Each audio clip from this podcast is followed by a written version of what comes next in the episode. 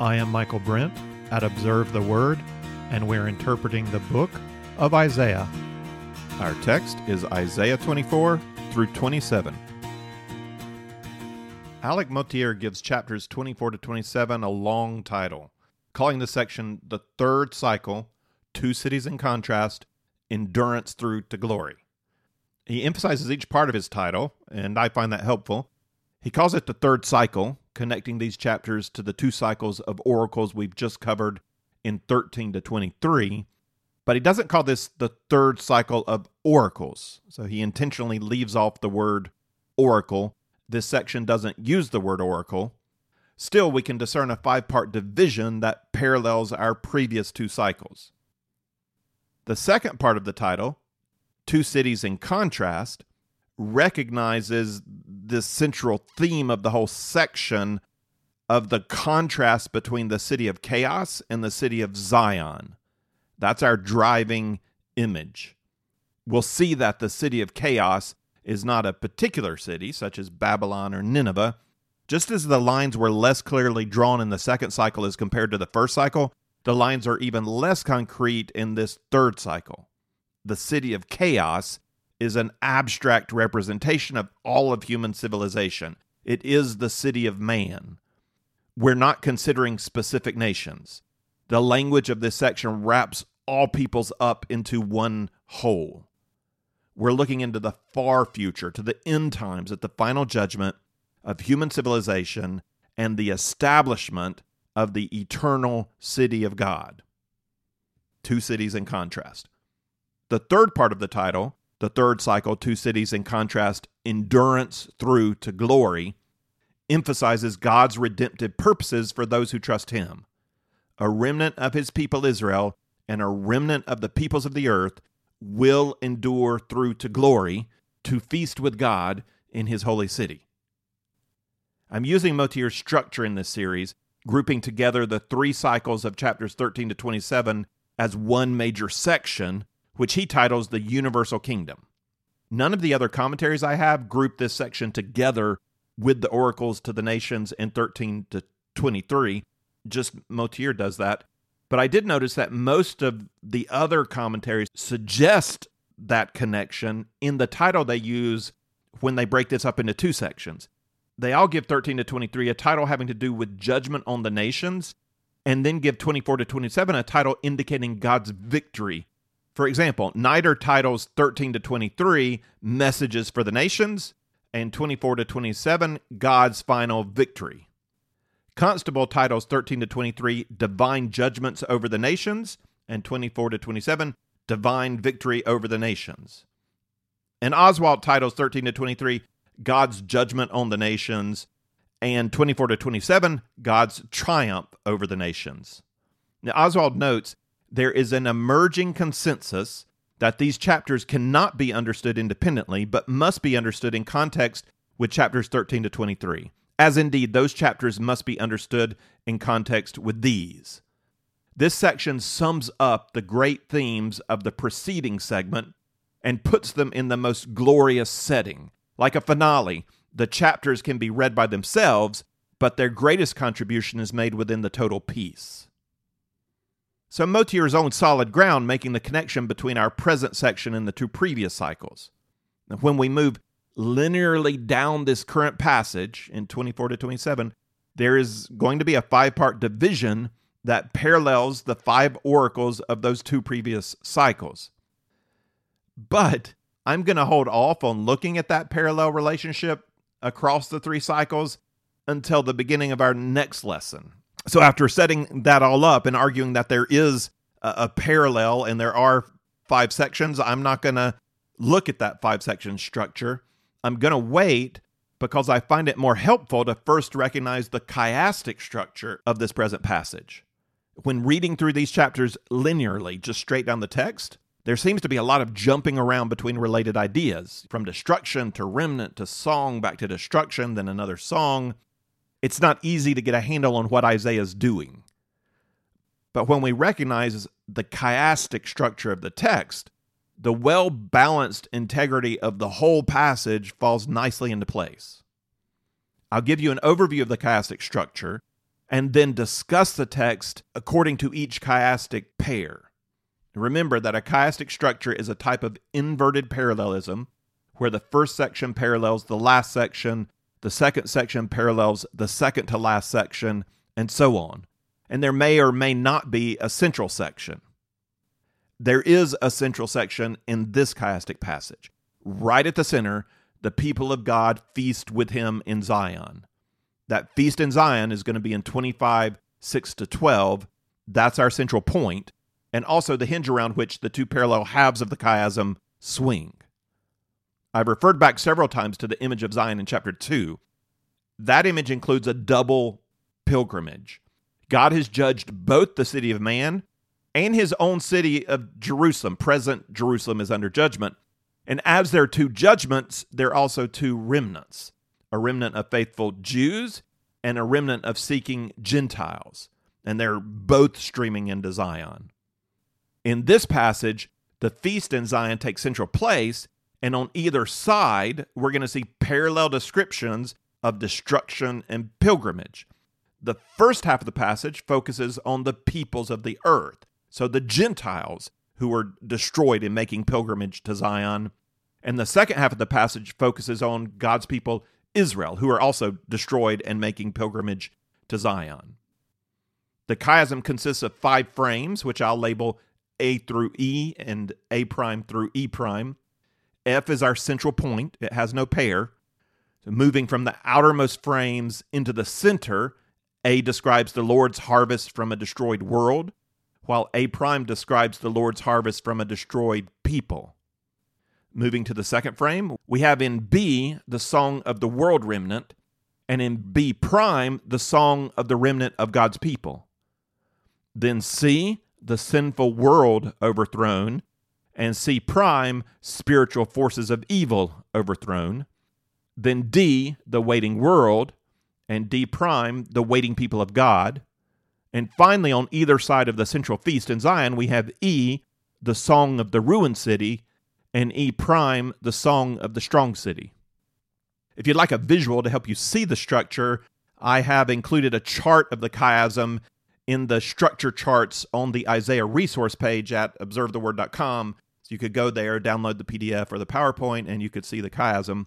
This pattern will come into view better by addressing the text in pairs. So that's what we're going to do. This is different from my normal linear movement down through the text. We start with A, the beginning of the passage, and A prime, the end of the passage. So we're starting with the beginning and the end. These two sections are titled The Lord's Harvest from a Destroyed World and The Lord's Harvest from a Destroyed People. Remember that the first element of each pair is always going to focus on the world of the Gentiles, and the second element of each pair is going to focus on God's people, Israel. In both A and A prime, we begin with an image of destruction and end with an image of gleaning the remaining fruit after the harvest. The Lord's harvest from a destroyed world is in 24 to 1 to 13. The destruction is verses 1 to 12, and the harvest is verse 13.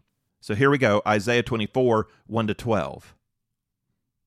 Behold, the Lord lays the earth waste, devastates it, distorts its surface, and scatters its inhabitants. And the people will be like the priest, the servant like his master, the maid like her mistress, the buyer like the seller, the lender like the borrower, the creditor like the debtor. The earth will be completely laid waste and completely despoiled, for the Lord has spoken this word. The earth mourns and withers, the world fades and withers. The exalted of the people of the earth fade away. The earth is also polluted by its inhabitants, for they transgressed laws, violated statutes, broke the everlasting covenant. Therefore, a curse devours the earth, and those who live in it are held guilty. Therefore, the inhabitants of the earth are burned, and few men are left.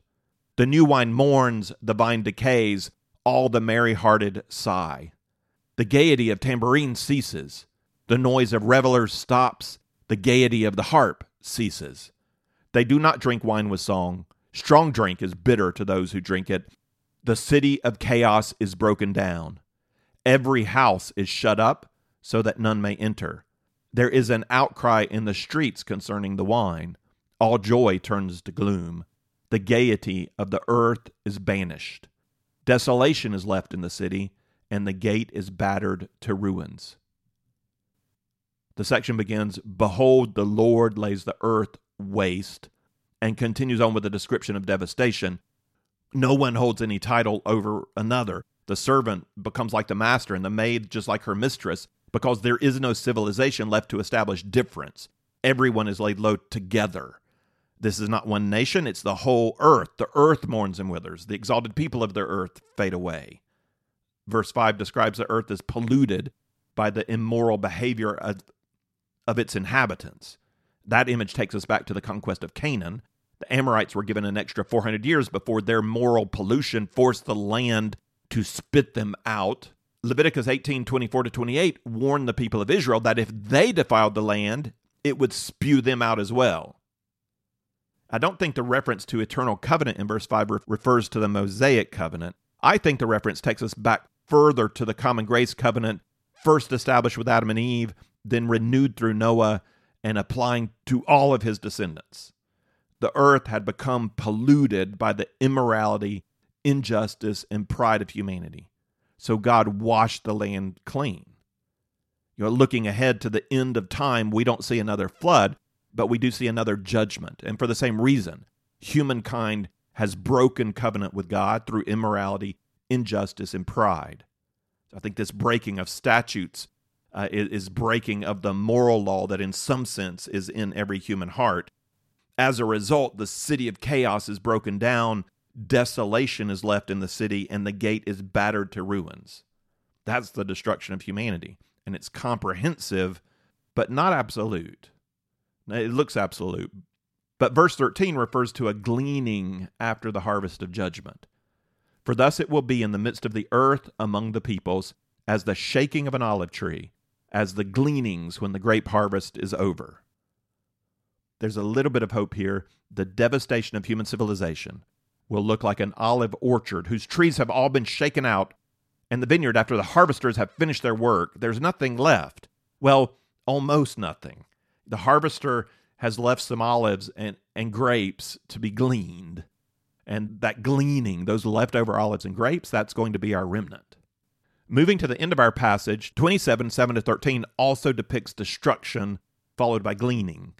But this destruction applies to God's people. Isaiah begins with a question, and it reminds me of Paul's question in Romans 11 11. I say then, they did not stumble so as to fall, did they? It's not quite the same question, but listen how it starts with a question. This is Isaiah 27 7 to 11. Like the striking of him who has struck them, has he struck them? Or like the slaughter of his slain, have they been slain? You contended with them by banishing them, by driving them away. With his fierce wind he has expelled them on the day of the east wind.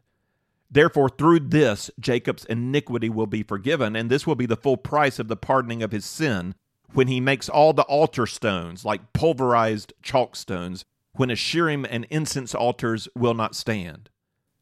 For the fortified city is isolated, a homestead forlorn and forsaken like the desert.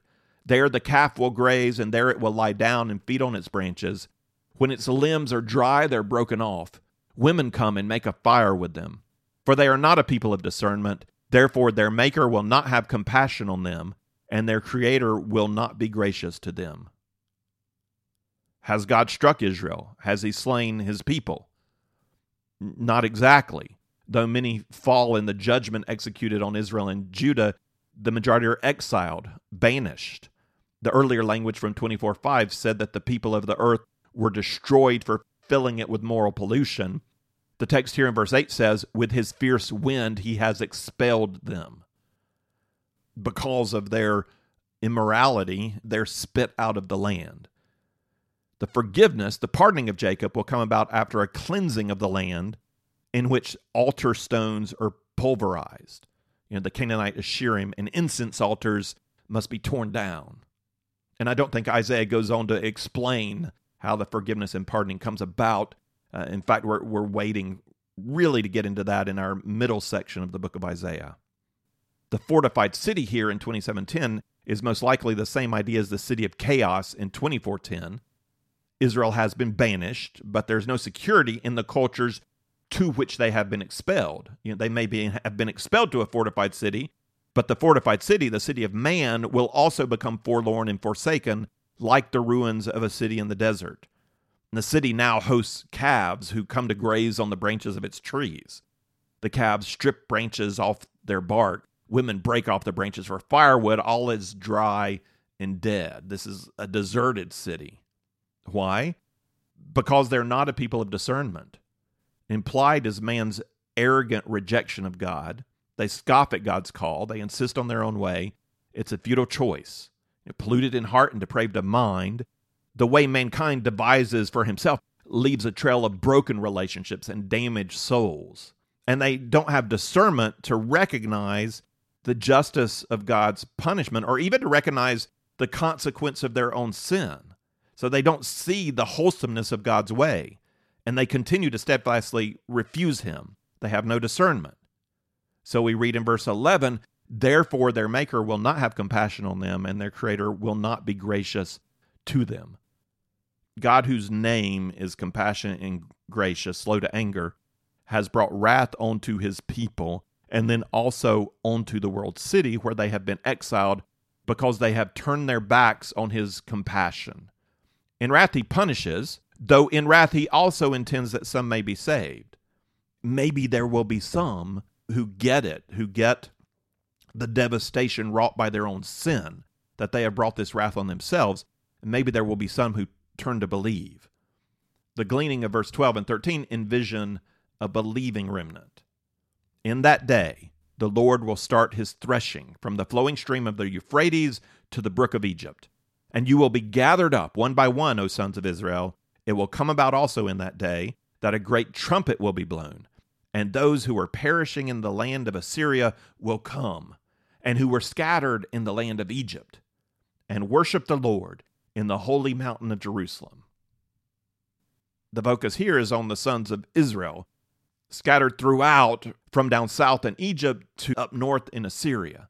The people of God, exiled among the city of man, are called to make a pilgrimage back to the city of God. Moving to the first inner frame of the passage, B and B prime, we come to songs of the remnant. First, the world remnant, and then the remnant of God's people. So this is B, the song of the world remnant in 2414 to 16a. They raise their voices, they shout for joy. They cry out from the west concerning the majesty of the Lord. Therefore, glorify the Lord in the east, the name of the Lord, the God of Israel, in the coastlands of the sea. From the ends of the earth we hear songs, glory to the righteous one. They are the remnant that come from the gleaning that was left over after the destruction of the world. Robert Alter translates verse 14 this way It is they who shall raise their voice, sing gladly. So we have a glad song contrasting verse 11, where there's an outcry in the streets concerning the wine, all joy turns to gloom. This joyful song may come from a small remnant, but it's still a global remnant. It sounds from east and west. Glorify Yahweh, the God of Israel. Verse 16 reminds me of Jesus' words in Acts 1 8 when he tells the apostles they are going to be empowered by the Spirit to be his witnesses in Jerusalem and in Judea and Samaria and to the ends of the earth. Isaiah writes in 16a, From the ends of the earth we hear songs. This is the fulfillment of the ministry of the apostles. They go out to gather the remnant, and that remnant is going to come in singing glory to the righteous one. This is the song of the world remnant now let's consider the song of the remnant of the people of God. B prime is in 27, 2 through 6. In that day, a vineyard of wine, sing of it. I, the Lord, am its keeper. I water it every moment, so that no one will damage it. I guard it night and day. I have no wrath. Should someone give me briars and thorns in battle, then I would step on them, I would burn them completely. Or let him rely on my protection. Let him make peace with me let him make peace with me. In the days to come, Jacob will root, Israel will blossom and sprout, and they will fill the whole world with fruit. Do you remember uh, when we spoke of a vineyard and, and God is the vine dresser, God is the keeper of the vineyard? Do you remember when that happened? This first verse delivers the imperative a vineyard of wine. Sing of it. The last line declares Jacob will take root, Israel will blossom and sprout, they will fill the whole world with fruit. So this song of the remnant is a song about a vineyard, and it's a fruitful vineyard. There's good wine, and, and it fills the world with fruit. It contrasts the vineyard that came before. It was in chapter 5. It was the vineyard that produced stink fruit. God cared for that vineyard, but finally gave up since there was no response to his grace. Here, God's care for the vineyard, watering every moment, guarding day by day, produces healthy vines. They take root and they grow and they produce good fruit. In chapter 5, God's wrath descends on Judah. God declares over this vineyard, I have no wrath. Instead, his anger turns against briars and thorns that try to invest his vineyard's cultivated ground. But those who would rely on the protection of the Lord, those who would trust in him, he says, let them make peace with me. Let them make peace with me and enjoy his his care to enjoy him as the one who who watches over and provides for his vineyard. So far, in the beginning and end, we encountered the destruction of the world and the destruction of Israel. Both of those destructions were followed by the gleaning of a remnant. That outer frame was followed by a first inner frame of paired songs sung by a remnant. In the next frame, C and C prime, we return to judgment. In C, the sinful world is overthrown. Then in C prime, the spiritual forces of evil are overthrown. First, the overthrow of the sinful world. This is 2416b to 20. But I say, Woe to me, woe to me, alas for me. The treacherous deal treacherously, and the treacherous deal very treacherously. Terror, pit, and snare confront you, O inhabitant of the earth. Then it will be that he who flees the report of disaster will fall into the pit, and he who climbs out of the pit will be caught in the snare. For the windows above are open, and the foundations of the earth shake. The earth is broken asunder, the earth is split through, the earth is shaken violently. The earth reels to and fro like a drunkard, and it totters like a shack. For its transgression is heavy upon it, and it will fall, never to rise again verse 18 gives us that narrative moment of the habitants of the earth fleeing from the inevitable terror and pit and snare. And then we, we get if you run and fall into a pit and even manage to climb out of the pit, you will be caught by the snare, like a rabbit in a trap. The earth here is all human civilization. It will fall, never to rise again. God has triumphed. We move from the earth to the heavenly places in C prime spiritual forces of evil overthrown. This is 27, verse 1. In that day the Lord will punish with his fierce and great and mighty sword Leviathan the fleeing serpent, even Leviathan the twisted serpent, and he will kill the dragon who lives in the sea. What is what is this? This is interesting.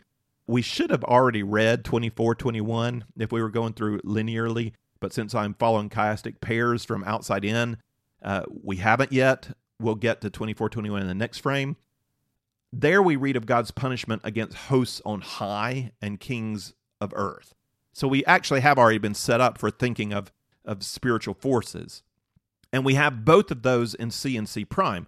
First, the earth falls. Now the powers in the heavenly realms fall, referred here as Leviathan. And that's a recognizable image in the ancient Near East. According to Robert Alter, the entire line invokes the Canaanite myth of Leviathan as the primordial sea monster that the weather god Baal must subdue in order for dry land, safe from the raging sea, to come into being. So the separation of water from land requires this act of warfare in the heavenly realms.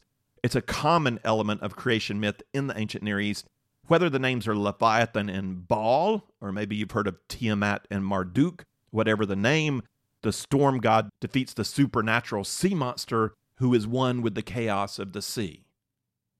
And it's quite possible that the reference in Genesis 1 2 of the spirit hovering over the water, it's not about the ancient myth, but the way of using that language seems to include a rejection of the ancient myth. It is it is the spirit of God. It is God himself who is going to bring order out of chaos. And he is going to separate land from sea. He is the one that calls into being that which was not. He is the one who shines light into the darkness. So this false worldview is in, in the background in the ancient Near East, and some it's in the background in biblical stories sometimes, but here it's it's being drawn in. Leviathan, with its connection to the sea, represents supernatural chaos. That was a common image of the sea and chaos go together. In 2410, Isaiah referred to human civilization as the city of chaos. Isaiah employs the myth of Leviathan here to briefly but powerfully refer to the powers of darkness. Our focus is on God's judgment of wicked humanity, but here, briefly at least, we're reminded that the struggle for righteousness is not just against flesh and blood, but it's also against spiritual forces of wickedness in the heavenly realms. Isaiah is not going to get into explaining those spiritual forces of, of wickedness. He's just giving us a short reference to remind us of their reality and of God's victory over those forces. The verse uses the word serpent twice. That's the same Hebrew word used in Genesis 3 1 for the serpent that tempted Eve. So that's interesting. A third verse that uses the word dragon, which could also be interpreted as monster. We have then a fleeing serpent, a twisting serpent, and the dragon in the sea. The adjectives fleeing and twisting are not easily translated. We could use different adjectives there. It's not really clear in the Hebrew.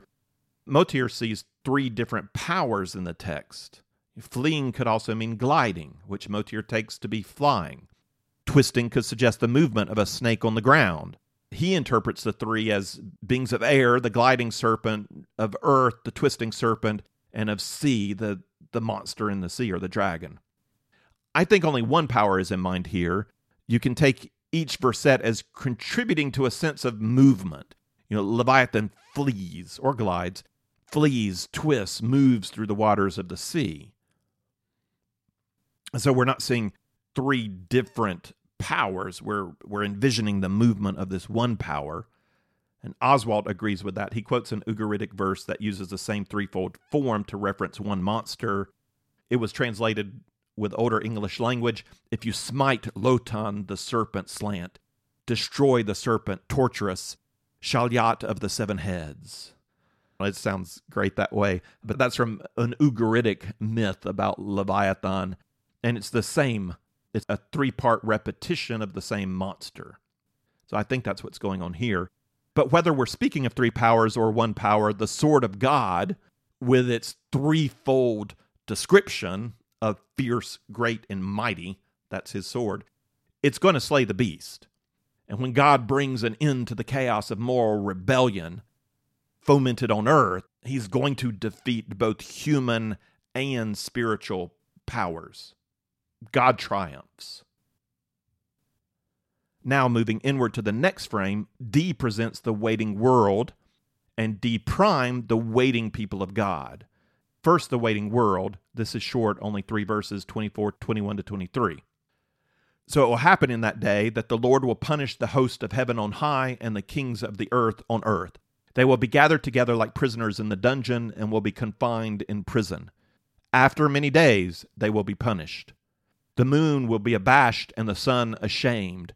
For the Lord of hosts will reign on Mount Zion and in Jerusalem, and his glory will be before his elders. Here's that reference to a host of heaven and kings of earth.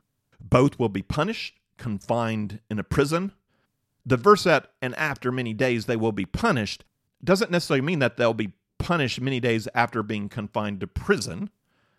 Uh, if we're reading it linearly, that could work. I take it to be a restatement telling us something about the punishment. They will be punished. After many days, they will be punished. They will be thrown into prison. The restatement is adding the element of time. They will be punished, but not right away, after many days. I think that's the way to take that. Following that punishment, God will reveal himself in glory on Mount Zion. My English translation doesn't catch what Isaiah emphasizes when he says the moon will be abashed and the sun ashamed. Isaiah didn't use the normal words in Hebrew for sun and moon, he used poetic references. the moon is the white one, and the sun is the hot one. So he's emphasizing in his references the brightness, the white one and, and the hot one, the brightness of the sun and the moon. And what are they embarrassed or ashamed of? They are embarrassed of how dim they look in comparison to the glory of the Lord shining from Jerusalem on Mount Zion. It's a wonderful piece of poetry right there. So, in this D, the powers of the world await punishment. In D prime, the people of God wait for the glory of his presence. This passage is longer, 15 verses. So listen for the overall sense of the message as the faithful wait for the Lord to complete his work of judgment, to punish the powers of, of the earth.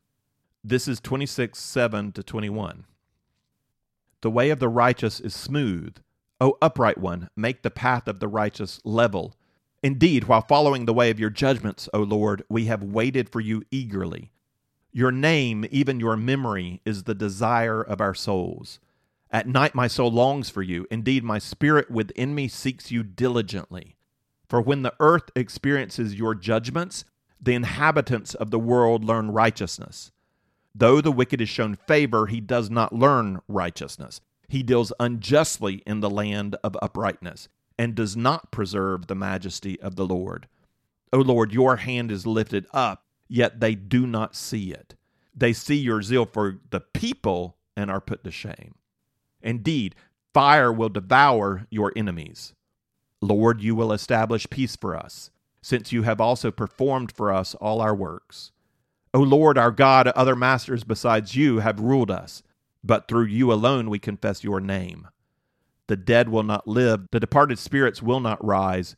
Therefore you have punished and destroyed them, and you have wiped out all remembrance of them. You have increased the nation, O Lord, you have increased the nation. You are glorified. You have extended all the borders of the land. O Lord, they sought you in distress. They could only whisper a prayer your chastening was upon them. As the pregnant woman approaches the time to give birth, she writhes and cries out in her labor pains. Thus were we before you, O Lord. We were pregnant, we writhed in labor, we gave birth, as it seems, only to wind. We could not accomplish deliverance for the earth, nor were inhabitants of the world born. Your dead will live, their corpses will rise. You who lie in the dust, awake and shout for joy. For your dew is as the dew of the dawn, and the earth will give birth to the departed spirits.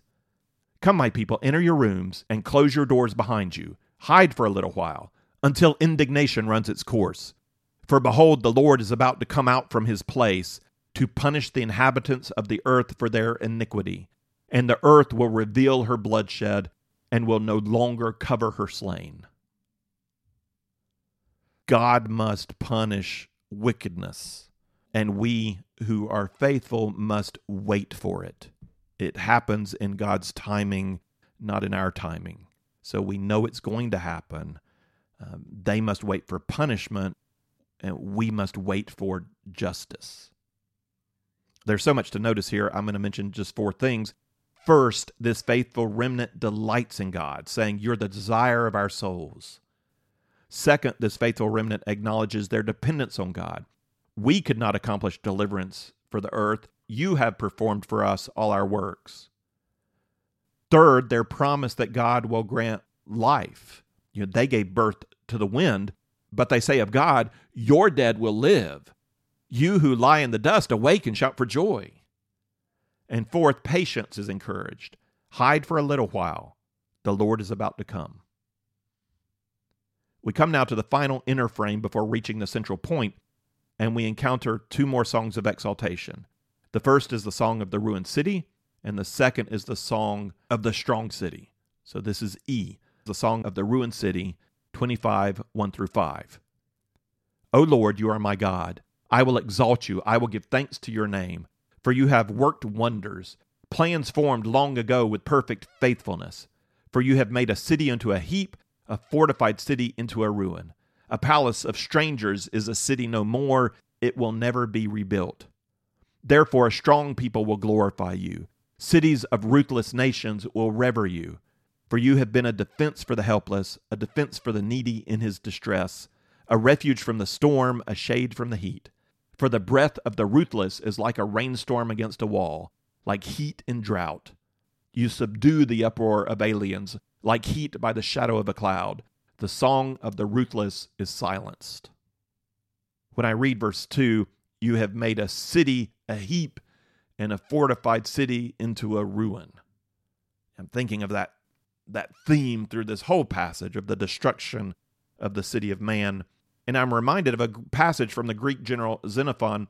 Xenophon wrote about coming upon ancient ruins of a massive city that was left uninhabited millions of sun-baked bricks crumbling into dust.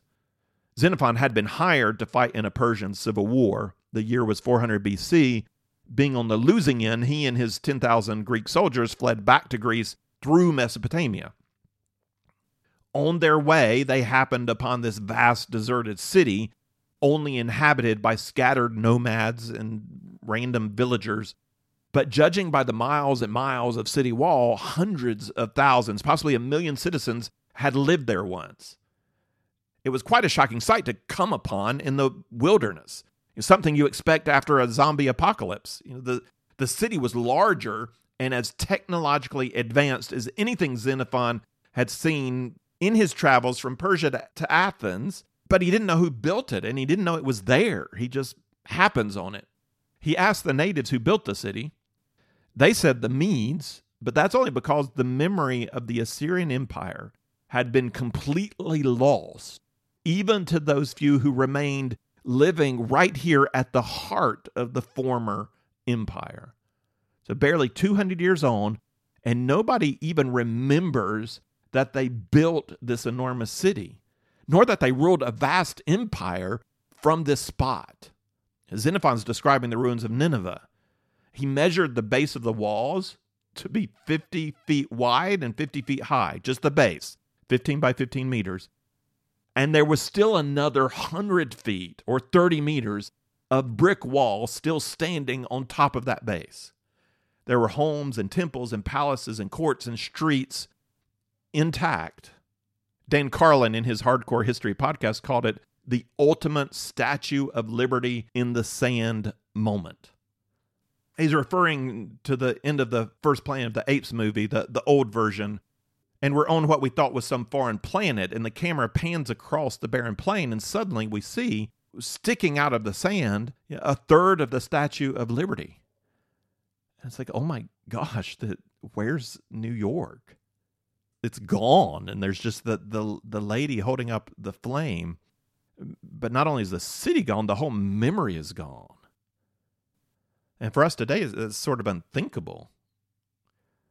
Just as it would have been unthinkable to anyone in Isaiah's time that Assyria would be so devastated by Babylonians and Medes that the great city Nineveh, you tell in 200 years, the great city, this general is going to be walking in the wilderness and he's going to come by these great walls and all these towering buildings and he's going to have no idea where does this come from? Who built this? O Lord God, you have made a city into a heap, a fortified city into a ruin. A place of strangers is a city no more. It will never be rebuilt. In the end, all of our works are vanity. the previous passage, the, the people of God said, we, we gave birth as if giving birth to the wind. What did we really produce of eternal value? So our works, God, are nothing. You, you have to do our works for us if it's to last, if it's to be of worth. And so in this passage, the strong are, are going to be forced to glorify God. It's that every knee shall bow, whether you want to or not. And so maybe not out of a yielding heart, but out of grudging respect that a, uh, that a powerful people is going to attribute to the might of the one who has completely destroyed their unconquerable army. Humanity must realize at some point how small we really are. The ruthless must acknowledge the strength of God in the last day when they see the helpless and the needy, all those they have oppressed, gathered behind God under his protection. Those who were such an easy mark of oppression are, are defenseless and vulnerable no more. The city of man has fallen. Its walls and palaces, its marketplace and theaters stand in ruin. Business, politics, sport, academics, art, it will all be forgotten. Man's works will be consumed with fire, and that which is gold and, and good, you know, and, and the gems and the silver will pass through the fire. Everything else is burned up. Our towers of Babel don't stand, our monuments to ourself. God has overcome the ruthless and the wicked. So sings the remnant as they make their way on pilgrimage to Zion. The plans God formed long ago, he has worked out with perfect faithfulness. The strong city is God's city. This is E prime, the song of the strong city. 26 1 to 6. In that day, this song will be sung in the land of Judah. We have a strong city. He sets up walls and ramparts for security. Open the gates that the righteous nation may enter, the one that remains faithful. The steadfast of mind you will keep in perfect peace because he trusts in you. Trust in the Lord forever. For in God, the Lord, we have an everlasting rock. For he has brought low those who dwell on high, the unsellable city. He lays it low. He lays it low to the ground. He casts it to the dust. The foot will trample it, the feet of the afflicted, the steps of the helpless people. God is the rock. God is the strong fortress. You run to him. Finally, we come to the central passage. The singing pilgrims enter Zion, welcomed to the feast of the Lord, 25 6 to 12. And the Lord of hosts will prepare a lavish banquet for all peoples on this mountain, a banquet of aged wine, choice pieces with marrow, and refined aged wine. And on this mountain he will swallow up the covering which is over all peoples, even the veil which is stretched over all nations. He will swallow up death for all time. And the Lord God will wipe tears away from all faces, and he will remove the reproach of his people from all the earth, for the Lord has spoken. And it will be said in that day, Behold, this is our God, for whom we have waited that he might save us. This is the Lord, for whom we have waited. Let us rejoice and be glad in his salvation. For the hand of the Lord will rest on this mountain, and Moab will be trodden down in his place, as straw is trodden down in the water of a manure pile. And he will spread out his hands in the middle of it, as a swimmer spreads out his hands to swim. But the Lord will lay low his pride together with the trickery of his hands. The unsaleable fortifications of your walls he will bring down, lay low and cast to the ground, even to the dust. The feast is an image of joy and relationship, sitting down together with God at a lavish meal. The wine is not just aged, it's aged and refined. I'm reminded of the choice wine Jesus produced at the wedding he attended and of his later parables that depicted the kingdom of God as a wedding feast. This is God inviting us to experience relationship with him and it's it's joyful and it's abundant. And the text says that God swallowed up the covering which is over all peoples. I assume that's the curse of death that hangs over us all. In earlier chapters, it was Sheol that swallowed up the dead. Here it's God who swallows up death. What a powerful reversal. New Testament authors pick up on Isaiah's language here in 1 Corinthians 15 54, speaking of our imperishable resurrected bodies. Paul quotes Isaiah declaring, Death is swallowed up. Also in Revelation 21 4, describing the new heaven and new earth, John quotes Isaiah, assuring us God will wipe away every tear from their eyes. The believer is the one who has waited for the promises of the Lord to be realized. Isaiah proclaims, This is our God for whom we have waited that he might save us. This is the Lord for whom we have waited. As we enter into the feast, we will know that our waiting is over, our hope is realized. So he says, Let us rejoice and be glad in his salvation. The victory of God has two sides. It means peace and joy for those who have entered into the feast, and it means loss for the wicked who persisted in rebellion. In this passage, the faithful have entered. Moab, like the older brother, chose to remain outside. Moab is not singled out as worse than any other rebellious nation. There's a literary connection, I mentioned this earlier, between the three cycles that we're going to look at in our next lesson. The oracle to Moab is going to be parallel to this passage. So Moab gets to be the concrete example of those left outside the wedding feast by their arrogant refusal to enter into relationship with God. And the image is shocking.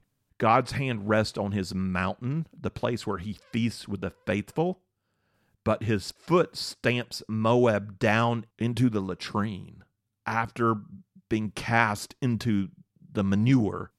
Moab, the epitome of self reliant humanity, spreads out his hands in the middle of it to swim himself to safety. That's the image of man's self sufficiency. And it's that very arrogant self assurance that seals Moab's faith. He will not say, Lord, save me. So God doesn't respect the cleverness of his hands and his futile attempts to try to swim through the manure. The fortifications of his own worldly achievements are going to crumble to dust. That's the city of man. It will be fully forgotten. Mankind, you cannot save yourself. And yet Moab will not be saved by another. Two cities stand in contrast the city of man and the city of God. The city of man will descend back into primordial chaos, back to where the Spirit was hovering over the waters. It will be desolate and forgotten. But those who trust in the Lord wait faithfully for the completion of his purposes, and they will endure through to glory, and they will feast with him in his city, a strong city of peace and light that has no end. That's the hope of your salvation. Let us rejoice and be glad in him. If you would like the text of this lesson with some reflection questions, or if you'd like the overview chart or other resources that go with our study of Isaiah, then check out our resource page at observetheword.com. You can also find there our previous series on the book of Romans, the Pentateuch, the Gospel of John, and the book of Acts.